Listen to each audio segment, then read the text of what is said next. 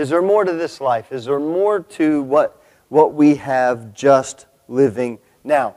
And you would think, Pastor, that, that's a question that we've prepared for those who don't know Christ. And as I look around here, it's just our church people here today, and there aren't any visitors. But the question still is for you and I today. You think about it. Is there more to this life and what we're living today?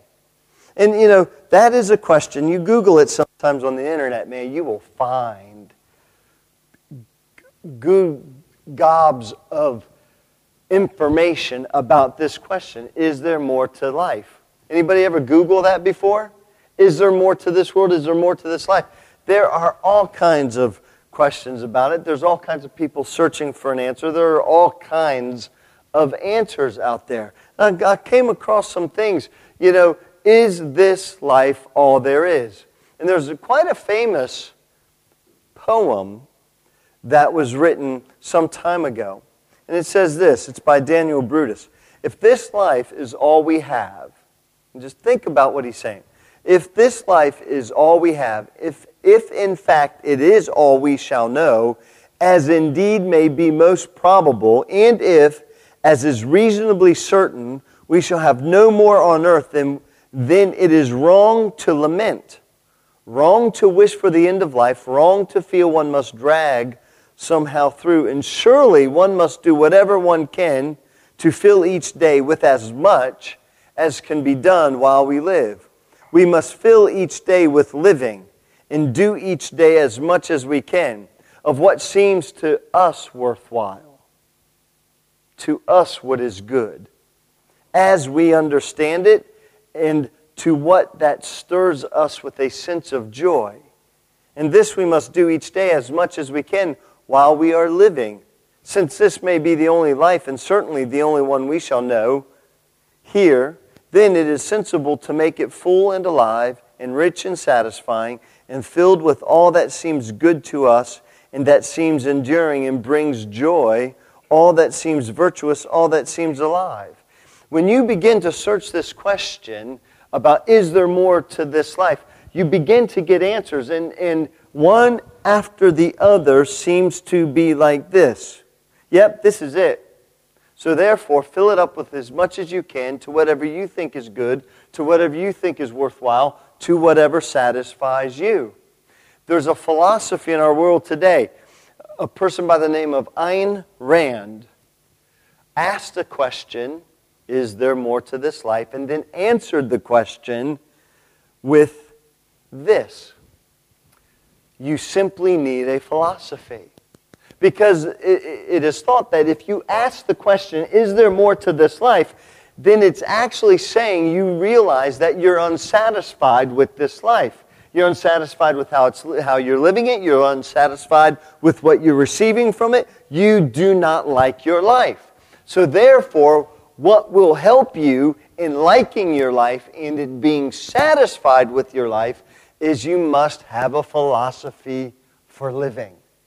And now, some of this has some points of truth to it, doesn't it? Because you need a philosophy for living. So, as I read what they were writing, here is the philosophy that this person has. To deal with real life, we need a view of the world and, a, and our place in it. If you know that this life is all that you have, and you're not satisfied with this life, you must have a philosophy to deal with it. And so Ayn Rand explains their philosophy. It's a philosophy that's controversial because it advocates selfishness and says altruism or selfless concern for the well being of others is evil. Philosophy starts with the idea that reality is objective. Universe is what it is, not what we want it to be. And wishing anything otherwise won't make it so.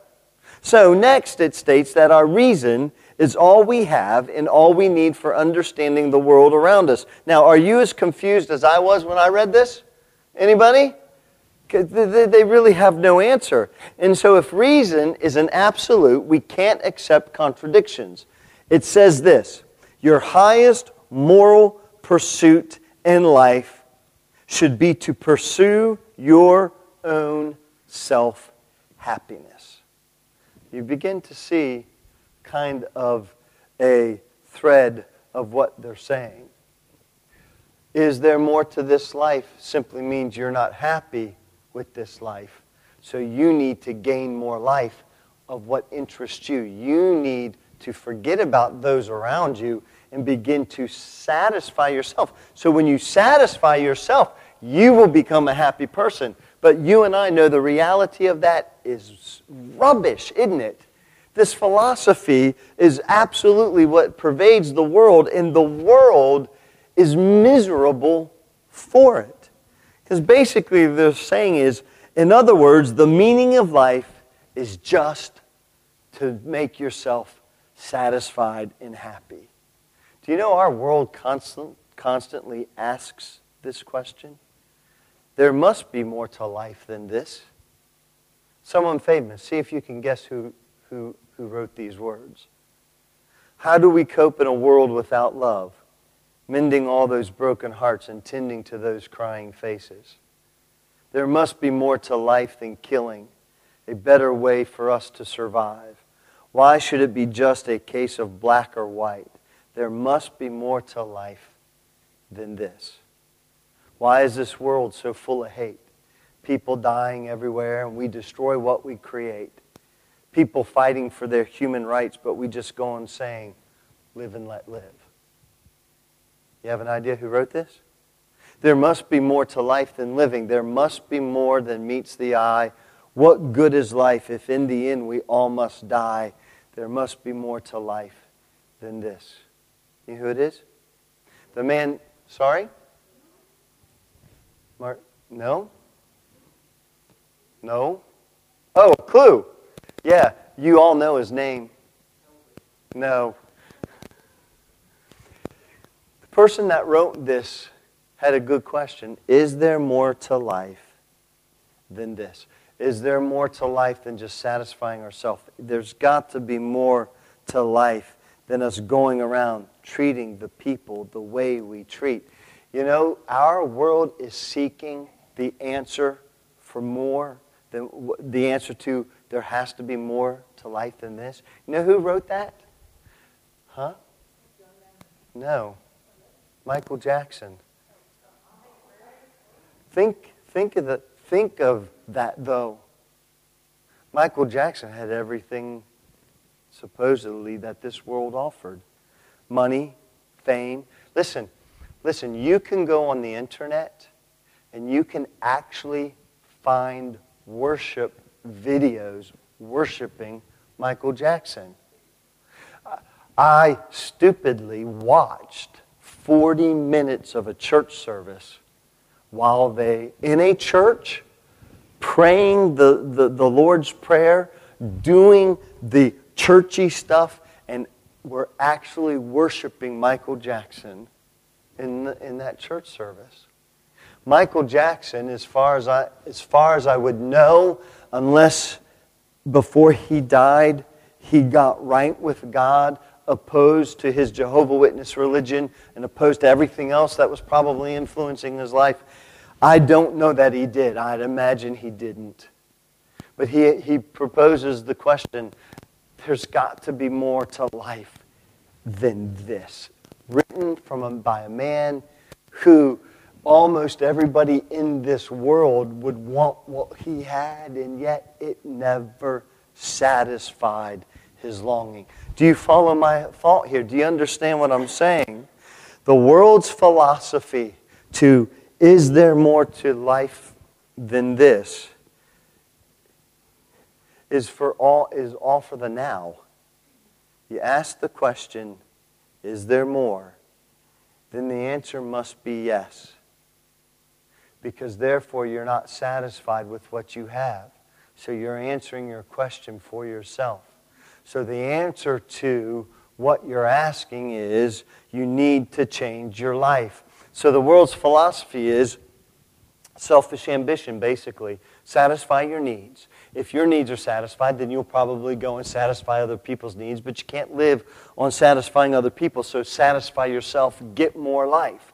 If you ask the question, is there more to life? The world says, what you're saying to yourself is really you need to change your life. So go out and change your life. So this person, it's a real life story. You wouldn't know who they are. I don't know who they are, but I've read their life story as far as concerning this.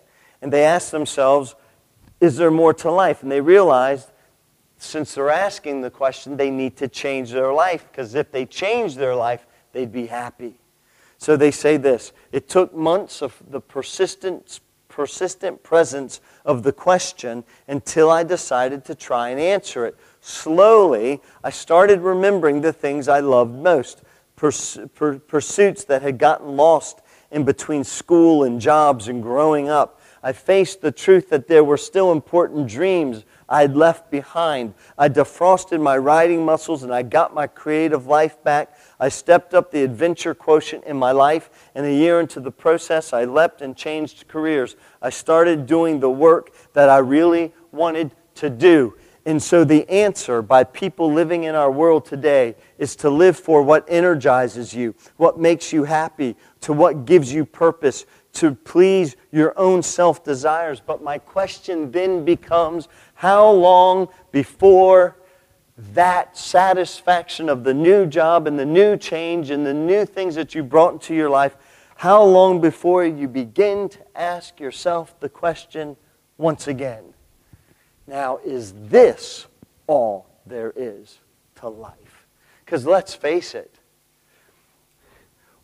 the, the pursuit of self enjoyment ends in emptiness. It always does because it never brings true satisfaction. It never brings true peace of heart and mind. What the world doesn't understand is we were created a spiritual being. And the only thing that is ever going to satisfy the question, is there more to life than this, is to answer it with a spiritual answer. The thing is, you can go on and on in research and talking to people about, you know, is there more to this life than what we're living? You're never going to get an answer that is really going to satisfy the question unless you seek the answer spiritually. You see, the answer to our question really becomes this if you separate it from a spiritual answer. All there is to life is to live for what you think is best. That has no hope. I have a cousin that's in eternity today because a year and a half ago he killed himself because he could not answer the question where is my hope? What does this life have to offer? What will truly satisfy me? So he, he, re, he thought the only answer he had then was to take his own life. A very wise philosopher once said, and I'll read what they wrote everything is meaningless, completely, utterly meaningless. What do people get for all their hard work and effort in life? Generations and genera- come and generations go, but the earth and the life that is here never changes. The sun rises, the sun sets.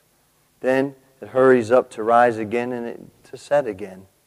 Around and around it go- goes. Rivers run into the sea, but the sea is never full. Then the waters return again to the rivers and they flow out again to the sea. Life's just empty. Everything is wearisome beyond description. No matter how much we see, we are never satisfied. No matter how much we hear, we are never content. History merely repeats itself. It has all been done before. Nothing is truly new.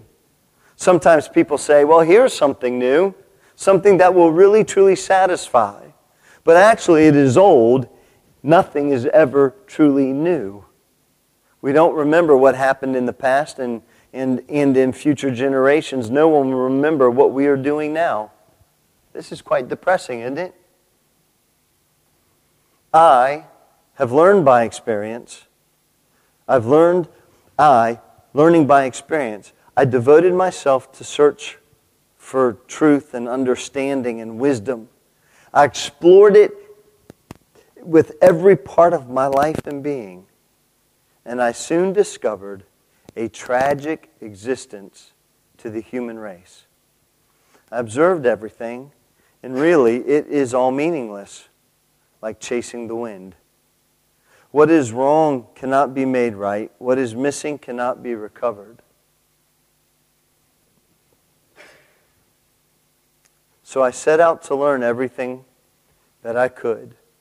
But I learned firsthand that pursuing all this is simply chasing the wind. The greater my wisdom, the greater my grief became. To increase knowledge only increases sorrow. This wise philosopher realized they sought out to understand the meaning of life and the worldly things and how the philosophy is, and they figured out it's simply all empty.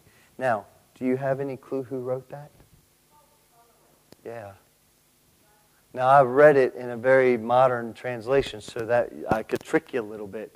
But it makes sense, doesn't it? Listen, to, set, to answer the question, is there more to this life, cannot be answered outside of a spiritual answer, which is ultimately God in Christ. True? There's no answer to this. I know what you're thinking. I was hoping we'd have some lost visitors here today so I could do this, but I'll do it with you. I know what you're thinking. Go on. You're a minister, you're a preacher, you're, this here's a church, this is a religious service. Hit us with Jesus, God, is the only answer. Well, that's exactly what I'm going to do. Is there more to this life? The answer is certainly yes. For those that are Christian this, today that you hear, I'm telling you, there is more to than what we're living.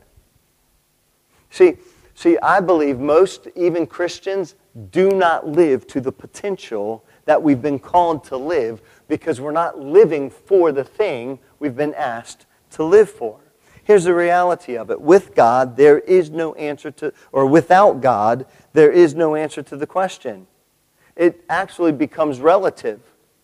The answer to the question is relative. It will then only relate to what you or I or someone else thinks or desires or believes or their opinion. Without God, this life is all there is, and it has nothing really to offer, and it is proven over and over by, by we who live here. And in the end, when you realize that there was more to this life, it will be too late. That is why we preach the gospel, so that people can be warned and can believe before it is too late. We have the answer, and here's where I want you to turn as a church. We'll look to Matthew 6.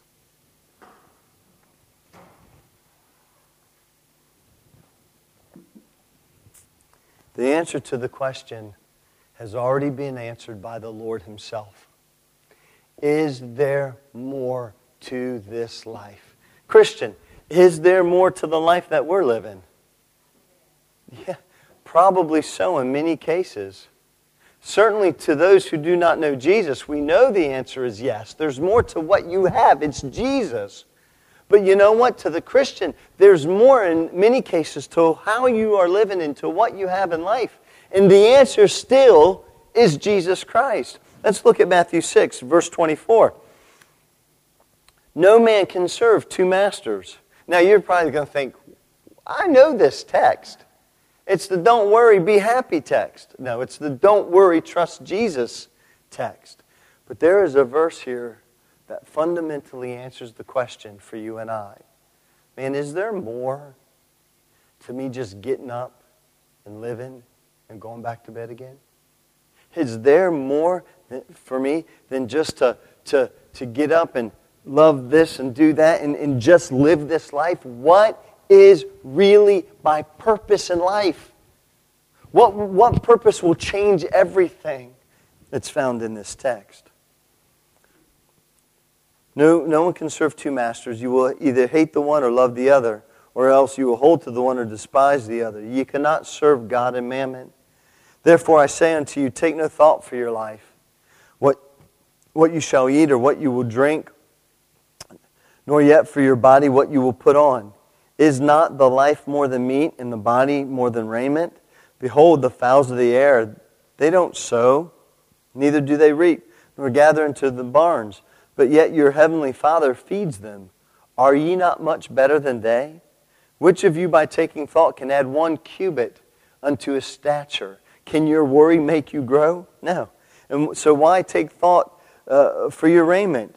Consider the lilies of the field, how they grow. They toil not, they don't spin. And yet I say to you that even Solomon in all his glory was not arrayed like one of these. Wherefore, if God so clothe the grass of the field, which today is and tomorrow is cast into the oven, shall he not much more clothe you? O ye of little faith. Therefore, take no thought, saying, What you will eat, or what you will drink, or what you will wear, what you will be clothed with. For after all these things do the Gentiles seek. For your heavenly Father knows that you have need of all these things. But seek ye first the kingdom of God and his righteousness, and all these things shall be added to you. Take therefore no thought for the morrow, for the morrow shall take thought for the day, the things of itself. Sufficient unto the day is the evil thereof. The question we began with today is there more to this life than what we have here? And the answer is yes. There is more to this life, and it is found in verse 33. Seek ye first the kingdom of God and his righteousness, and all these things shall be added unto you. Father, just in these few minutes, please help us today. In the name of Jesus Christ, amen. Listen, what is the answer? The answer is right there. Seek first the kingdom of God. Don't spend your life in worrying about the things that, that, that don't really mean or matter the most in this world. You worry about what you wear, you worry about having clothes, you worry about the money to get the clothes or to get the food or to get this or to get that. Jesus said, Don't spend your life after those things. Because guess what? When you worry about those things, that's the things that you put your effort and energy into, isn't it? The stuff that you worry about. And so Jesus said, Seek first the kingdom of God. In other words, if we put God's kingdom and God's righteousness first in our lives, He will take care of everything else. What is God's kingdom? Well, there's a bunch of definitions for it. In order to really know what to do with it, we need to know what it is. So, by definition, the kingdom of God will be a literal kingdom that will be established on this earth when Christ returns. He's going to reign from Zion. He's going to have a rod of iron. The world is going to come to his feet and all worship and bow to him. There will be an established physical kingdom on this earth by the rule of Christ. And he will rule, and those who love him and are saved will be part of that kingdom. The kingdom of God is also synonymous with the kingdom of heaven. So when you see the kingdom of God, the kingdom of heaven, you're talking about all that God has for the children of God. The kingdom of God is the rule of an eternal, sovereign God over all the universe. And if you don't believe that, the Bible tells us so. Psalm 103. The Lord has established his throne in heaven, and his kingdom rules over all. There is a literal kingdom. There's a kingdom that we will be a part of as believers in Christ. This kingdom is, is the ruling power over all. The kingdom of God is an eternal kingdom, eternally existent. Bible says in Daniel, how great are his signs, how mighty are his wonders. His kingdom is an everlasting kingdom, and his dominion is from generation to generation. But more specifically, when we speak of the kingdom, kingdom of God, and when Jesus speaks of seek ye first the kingdom of God, the definition of what it is that we are to seek, what is this kingdom, is all that I've just mentioned before, just now, and summing up with this the kingdom of God is a spiritual rule over the hearts and lives of those who willingly submit to God's authority. The kingdom of God isn't just, you know, I want to be in heaven and I want to walk on streets of gold. It is heaven and it is rule and it is authority and it is the work that is in our own lives as Christians, that spiritual rule in our hearts. Do you know what the kingdom of God, the Bible says, is not of this world? Do you know what that means? See, we look at kingdoms, and, you know, some kingdoms are powerful and strong, and some kingdoms are wealthy. Eh, you ever look at pictures of the Saudi princes and stuff like that? They've got, they've got money to burn, literally. Um, when we were at that preaching conference not too long ago, one of the pastors there said that every year in about May or June, the, the Saudi princes come over and they live right around the corner from our church. So they park their golden laden Lamborghini in front of our church. Uh, he said, I, the pastor was kidding, but he funnily said, he said, sometimes I just want to go up to it with my keys and go all the way down the gold, gold laden Lamborghini. Can you even fathom how much that costs? James, the Lamborghini costs a couple quid without the gold. Can you imagine how much it would cost painted in layers of gold? They, they, they, they have wealth beyond our imagination. But you know what Jesus says when he says that the kingdom of God is not of this world? It means this it is more than what this life in this world has to offer. The kingdom of God, the rule of God, the submission of people to that kingdom is greater and more fulfilling and more satisfying and more uh, supplying of the yearning of our heart than anything that we could do to spend our lives here on this earth trying to accomplish. It is beyond any thoughts of our imagination, but it is real. And it exists today and yesterday and forever. Jesus said, My kingdom is not of this world in John 18. But in Matthew, he says that we are to seek this kingdom. So let me give you a few thoughts in closing. Is there more to this life than what we're living? In many cases, the answer would be yes. And the answer to what we should do about it is what Jesus said in this verse Seek ye first. More than anything in your life, first most in your life, more importantly in your life, seek the kingdom of God. You know what it means? It means to seek the kingdom of God more than you seek to work and to supply for your own family. Seek the kingdom of God first and foremost with all that you have. Put all your energy into seeking the kingdom of God. Put all your life's resources into seeking the kingdom of God. So, the number one first thing about this, man, you need to seek to enter the kingdom. Do you know what? I don't mean to work your way into the kingdom. But Jesus said, Seek ye first the kingdom of God. You must believe in Christ. You got to trust in his great work of God that purchased, that made atonement for our sin. Apart from his full atonement, there is no salvation, and there is no true service to God, and there is no part of, uh, you, without that, you have no part in God's kingdom. Do you know what? I think life is very simple. But we get it so mixed up and messed up. God first, everything else second. You want satisfaction in life? God first, everything else second. People often think that, that Lisa and I, in our relationship, put each other first. We don't. You know the answer.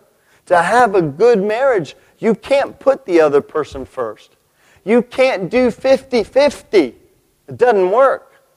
It's 100% in or you're not in at all. It's 100% in or that's it. You know what? You, you got to put God first.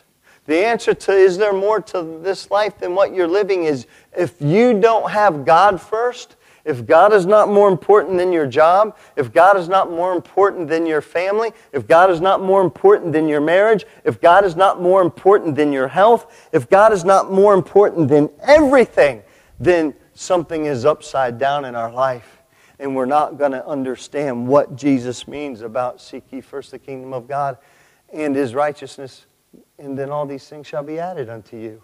Because if God's not first, we're not seeking the kingdom of God. So the first thing I would say to you is you're not satisfied because maybe you're not into the kingdom.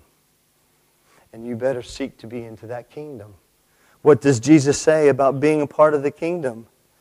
But as many as received him by faith, to them he gave the right to become children of God.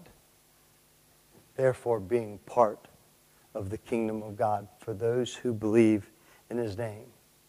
Do you know why we're evangelizing in between services? Because we realize that the most important thing in life is to seek God's kingdom. So, number one, seek to enter the kingdom. Number two, seek to enjoy the privileges of the kingdom. Do you know what being a Christian brings to you and I? Great privileges of that kingdom.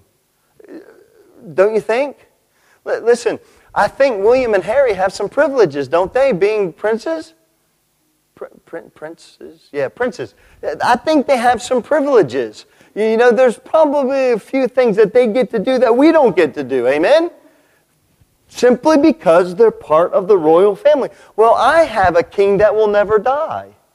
I have a king that's lived eternally and will continue to live eternally. And that king wants to bring me into his kingdom so that I can live eternally with him. You know what? I've got great privileges now that I'm a part of that kingdom. You want to know what some of those privileges are? Unfortunately, we as believers sometimes don't enjoy the fact that we have these, but our sins are forgiven.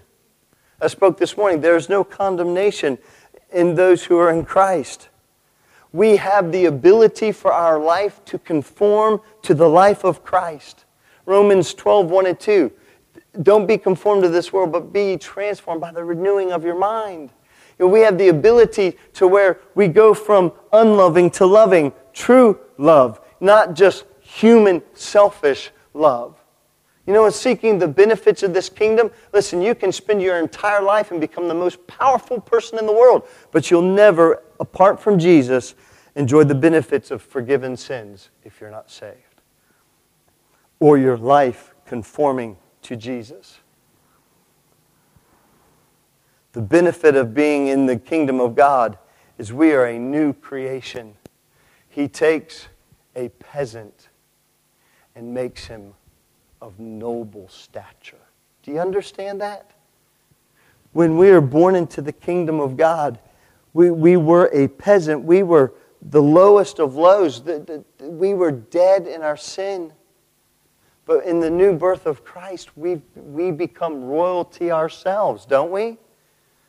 Listen, we need to enjoy, to seek, the, to enjoy the privileges of our kingdom, a prayer life. A life that your prayers can be answered by a God that you know that hears everything in your heart.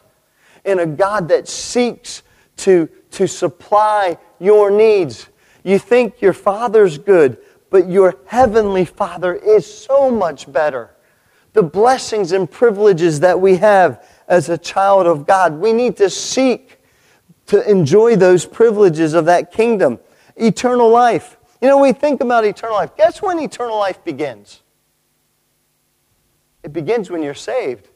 We don't have to wait to enjoy eternal life with the Lord when we get to heaven we can enjoy eternal life with the Lord now. But, Pastor, how can we enjoy eternal life with Him now? Because we can walk with Him now and talk with Him now and live with Him now. Amen?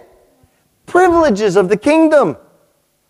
Those who are outside the kingdom do not have those privileges of a relationship with Christ. You want to know another privilege of the kingdom? You find it in John 13, verse 35. And the, one of the privileges of this kingdom is that we have a relationship with the people of God. I was talking to a young lady this morning and just chatting with her a little bit, and she's saying how, you know, she's glad to be in church and glad to be back at Chiswick and all. And, and we were getting, talking. She said, Pastor, pray for me because it's hard. You know, it's hard to, to get back in. And I don't know why I said it, but I said, you know what? You're single. And there are some single people in our church that really love the Lord. and they would be good for you to be around.